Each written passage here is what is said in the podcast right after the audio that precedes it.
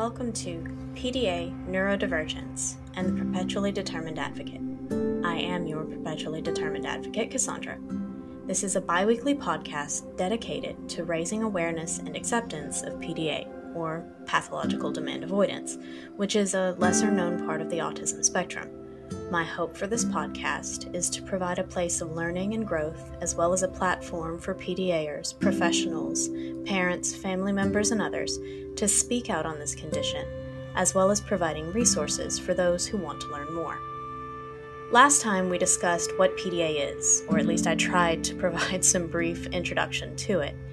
This time, I'd like to get a bit more into how PDA is identified its specific symptoms based on the research of Dr. Elizabeth Newson, who first identified PDA as a subgroup of autism. And as always, I will be relying on the exceedingly knowledgeable folks over at the PDA Society for their expertise in this information.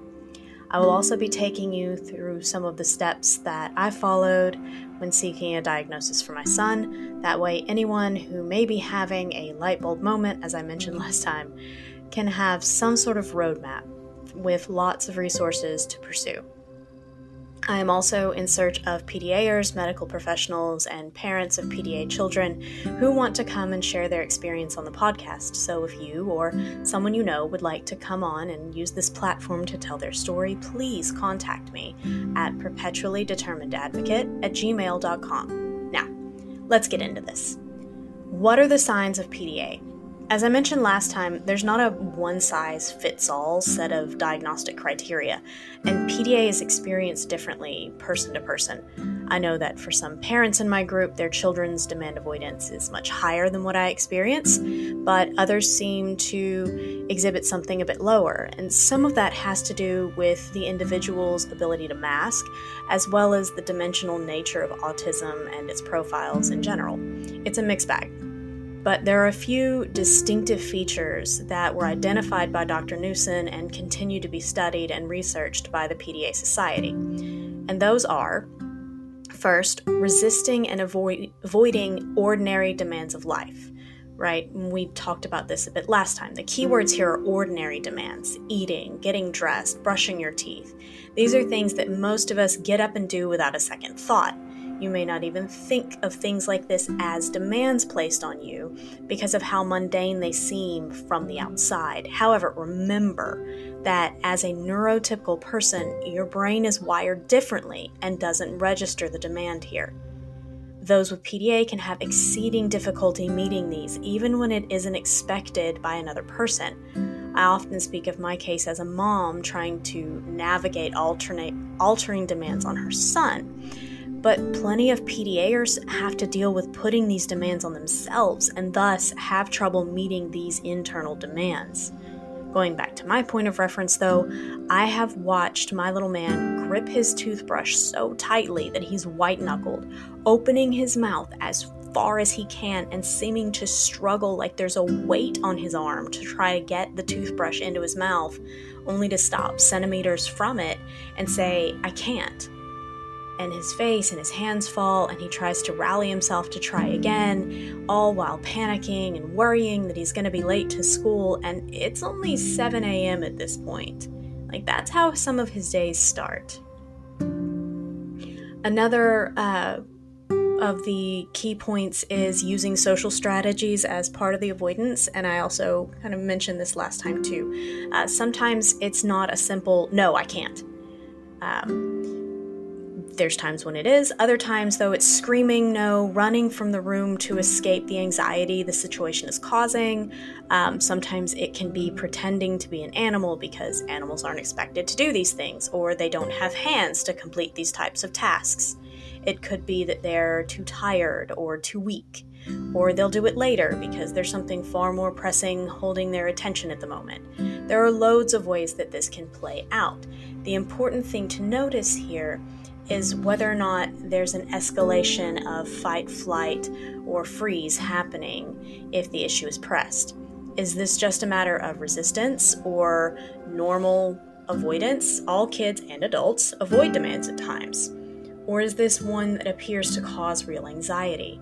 This isn't a quick thing to identify either. You really have to watch and keep track to see how various situations are affecting the person.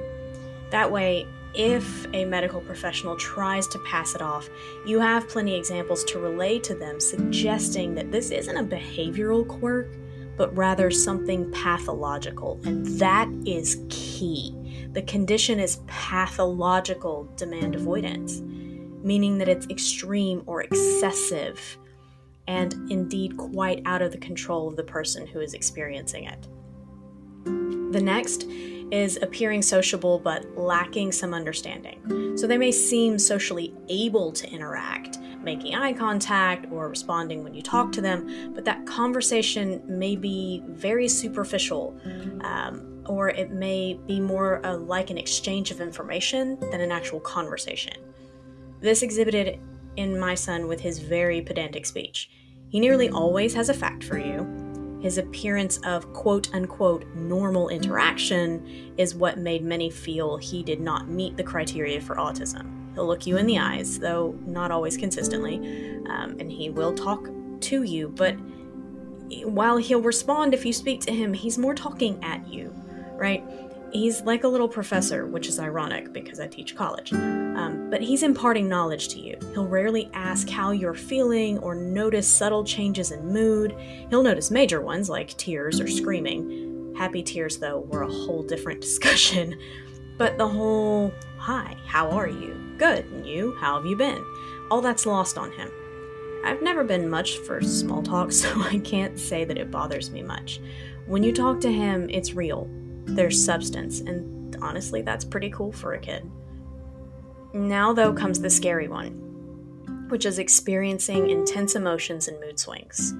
This is where the issues of emotional regulation, rapid mood swings, impulsiveness, and imp- unpredictability can create a dangerous concoction. I don't mean you should be scared of the person, but more scared of their actions or what they could do to themselves.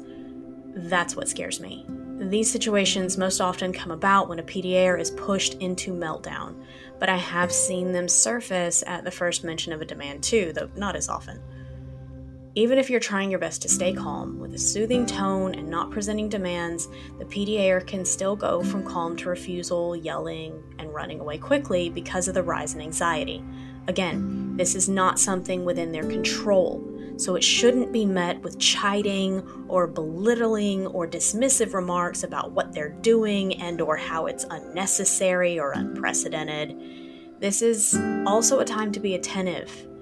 I've heard from PDAers and parents of PDAers that these rapid mood swings with combined intense emotion and impulsivity can lead a PDAer to self harm.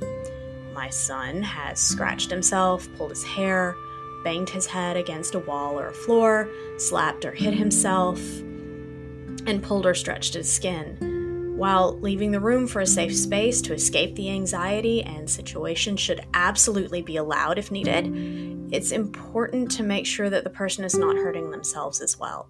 Sometimes this isn't the easiest balance, and I've been told plenty of times to go away whenever I've overstepped. But with his history of self harm and verbalized suicidal thoughts, I always make sure to check. I just, I love him too much not to check every time. When we received his diagnosis, the psychologist told us that because of this part of PDA and his exhibiting the trait so young, we needed to make sure we had an emergency plan with a hospital nearby as a contingency plan.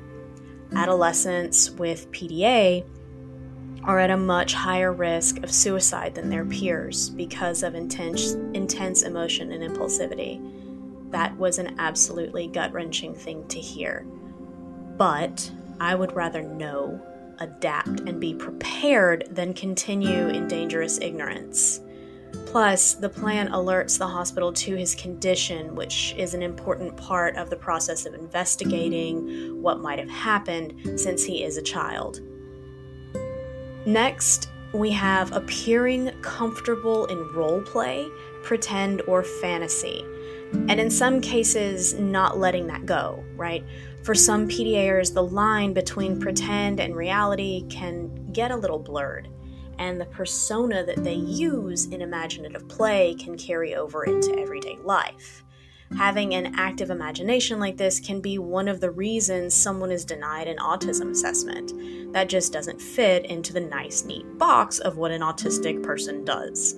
Just because someone has an imagination, though, does not mean that they cannot also be autistic. Another sign is focusing intently, often on other people. So, PDAers have uh, repetitive or restrictive interests, and these can often be with people, right? Real or fictional. Uh, it doesn't always have to be someone in their life. Um, it isn't always person oriented, and sometimes it's just a topic. Um, and what you'll see is that you know the PDAer will absolutely inhale and digest everything they can on that subject. In our house, we love animals, mm, specifically sharks, but others too. Uh, nature documentaries, octonauts and Wild Kratts, books and magazines about animals, uh, loads of things, right? When it's a person, the PDAer can have an almost obsessive interest in them or need to be near them constantly. Even as a two month old infant, my guy knew when I was not the one holding him and screamed relentlessly until he was returned to me when I went back to work, he was um, almost three months old, and I was only teaching one class uh, three days a week that semester. So I was gone for the hour of the class and then an hour for office hours. So, you know, within driving to and from, which the campus was close, so about two and a half hours, three days a week there was a babysitter who would come and stay with him, and that poor woman, he would scream at her almost the entire two and a half hours uh, that he was here with her and away from me. So, this is something that, and again, as a two month old infant, there's no way that that was intentional, right? But still, um, even now, beginning preschool, right, was a long process. But even today, he will constantly ask me questions about my favorite things, how I think or feel about something. It's information gathering. He's researching me. And as a historian, I can appreciate that. But even on other topics that he's had these very sort of repetitive and restrictive interests with, he can recall and give back to you absolute reams of information. It floors me how bright this child is. He's amazing. This may be a signpost of the condition, but honestly, it needs to be acknowledged as a superpower because it's phenomenal. Finally, we have the need for control driven by anxiety or an automatic threat response, right, in the face of demands. And I discussed this quite a bit last time. But just to reiterate, that need for control is fueled by anxiety and seeking safety. It's not fueled by a need for power. This one is perhaps the most misunderstood of all the PDA signs, and I mentioned that previously as well. Okay, so what are some of the ways that PDA can be misdiagnosed now that you know some of the major signposts? ADHD is a big one, especially if it's a kiddo younger than about seven because of the overlapping issues with emotional irregularities and impulsivity. Um, the tricky part here is that statistically, about 40% of autistic people also have ADHD. So it isn't that far off the mark. It just isn't the only issue. Uh, ODD or oppositional defiant disorder is another big misdiagnosis because ODD is, see, is known as persistent negative, hostile, and defiant behavior towards authority. See the confusion? While there are overlaps, there is a pretty big key difference. ODD is fueled by a need for power. Um, things like star charts and reward based approaches work really well with ODD those things will not work with a PDAer. And you also don't really see avoidance on a social level with ODD the way you do with PDA. Conduct disorder is another where you have major age appropriate societal norms or rules that are violated. However, with this one, those violations are done intentionally. And as I've mentioned at length, right? The avoidance with PDA is unintentional and unavoidable because it's due to an autism spectrum condition and not being done out of any sort of spiteful or um, intentional uh, behavior. Reactive attachment disorder also has parallels, but the diagnostic criteria here is that there has to be um, extremes of insufficient care in a child's early life. Without that, you can't really line up there. Bipolar disorder is another, um, and one that we went through an assessment for because of the extreme highs and lows of mood and increasing aggression uh, that can be sometimes misunderstood as mania. Um, the issue here is that those periods of quote unquote mania did not last long enough to really meet the criteria for bipolar disorder. Um, the other thing, too, is this and other personality disorders can sometimes be considered in children, but most of them are not diagnosed in children because of the difficulty meeting criteria. This is one that normally gets diagnosed later. All right, you have the facts, but how do you get your own feel for this and research it, right? Where do you look? I've mentioned and will continue to mention the PDA Society. Their information, resources, links to articles are astounding. They are truly a font of knowledge that can aid in your quest to learn more about PDA, whether that's for yourself or someone else. If you are in the United States or Canada, PDA North America also has a website which can provide helpful information and training. Uh, they also have links to firsthand accounts of PDAers like Harry Thompson, who I've mentioned previously. There's also an incredible resource that I found last year in lockdown called Aucademy, like Academy, but AU, right? This is such a unique and brilliant group who are, to use their own words, a new home for autistic learning and the education of non autistic people about autistic experience. Remember that I mentioned I didn't want to be just another talking head rattling on about this from the outside, from my neurotypical position. This group specifically was founded by Dr. Chloe Farahar, who seeks to educate people about the autistic experience through the lens of autistic educators. They are a fantastic resource. They have information, short videos that can nail topics so much better than I ever could. They have pages on all the social media outlets, and I highly recommend following them because they do, you know, webinars and lives and can provide you with so much better information than I would know because these are people who not only live the autistic experience but are trained in it as well, right? Um, not all of their information is specifically about PDA, but it is represented there. For more insight from the inside, there is also a podcast called Fight and Fawn, which is two PDAers sharing their experiences in a few episodes. I think there are about five. Um, you can also search up PDA groups on social media, which can have helpful resources available. Most of them do not require a diagnosis for joining, but many are private groups, so I will refrain from mentioning them by name here. Um, I can say that I absolutely adore my group. They are wonderful, caring people.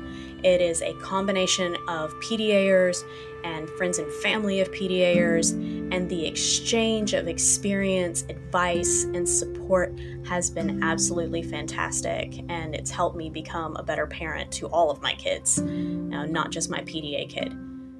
Once you get all of your ducks in a row with observation and research, talk to your doctor if you notice signs of PDA, that's the first place you need to go. You may need to bring along one of the like the printable brief guides from the PDA Society to give a point of reference because you know underrepresented. Um, then you're going to need some sort of assessment from a psychologist.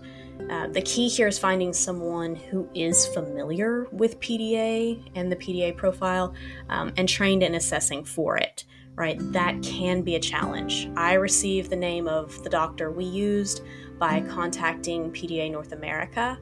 They do have a list of professionals trained in PDA and they also offer training for those who are interested. Uh, the psychologist will most likely want to talk to you prior to the assessment to determine what tests will be needed, right? You will have a stack of paperwork and questionnaires to complete ahead of time. Um, and just a heads up if you are doing this for a child, some of those will need to be completed by school officials. So, if you're trying to do this in, in summer, that can be a bit of a problem. Um, I, whenever we went through the process, it was both at the start of summer and in the middle of a pandemic. Um, so it was a very problematic thing when we saw those forms. However, uh, luckily there were still people at the school who were willing to step in and fill out that stuff for us so that we could get the process um, rolling and get the diagnosis prior to the following school year beginning. Right, so after all the assessments, you're going to have a couple of weeks to wait um, before you hear back. Remember, I've mentioned that the diagnosis itself, when you get it, it doesn't change anything, right? It's simply a torch in the darkness to show you what you're fighting and to give you an idea of what tools you need to use in order to level that field, right? In order to best help the person with the diagnosis, okay? I honestly, I, I, hope this has provided some insight on what to look for and where to go for more information from people far more educated on this topic than I am. Uh, really, all I'm trying to be here is the spotlight, not the person in it. I want to shine light onto the condition and those who can provide the information needed to create a better awareness and acceptance of PDA so that kids like my son will stop being labeled as naughty, manipulative, or bad mannered. Manipulative is the one that gets to me the most because that's just, it's heinous. It's damaging to PDAers to treat them as pariahs when they're not doing these things with the intent of being willfully defiant or hurtful. And until this happens, I'll just continue to shine light into the PDA corners of the internet for those who want or need to learn about it. As always, you can email me with any questions, comments, constructive criticism, or concerns at perpetuallydeterminedadvocate at gmail.com. And until next time, remember in a world where you can be anything, be kind.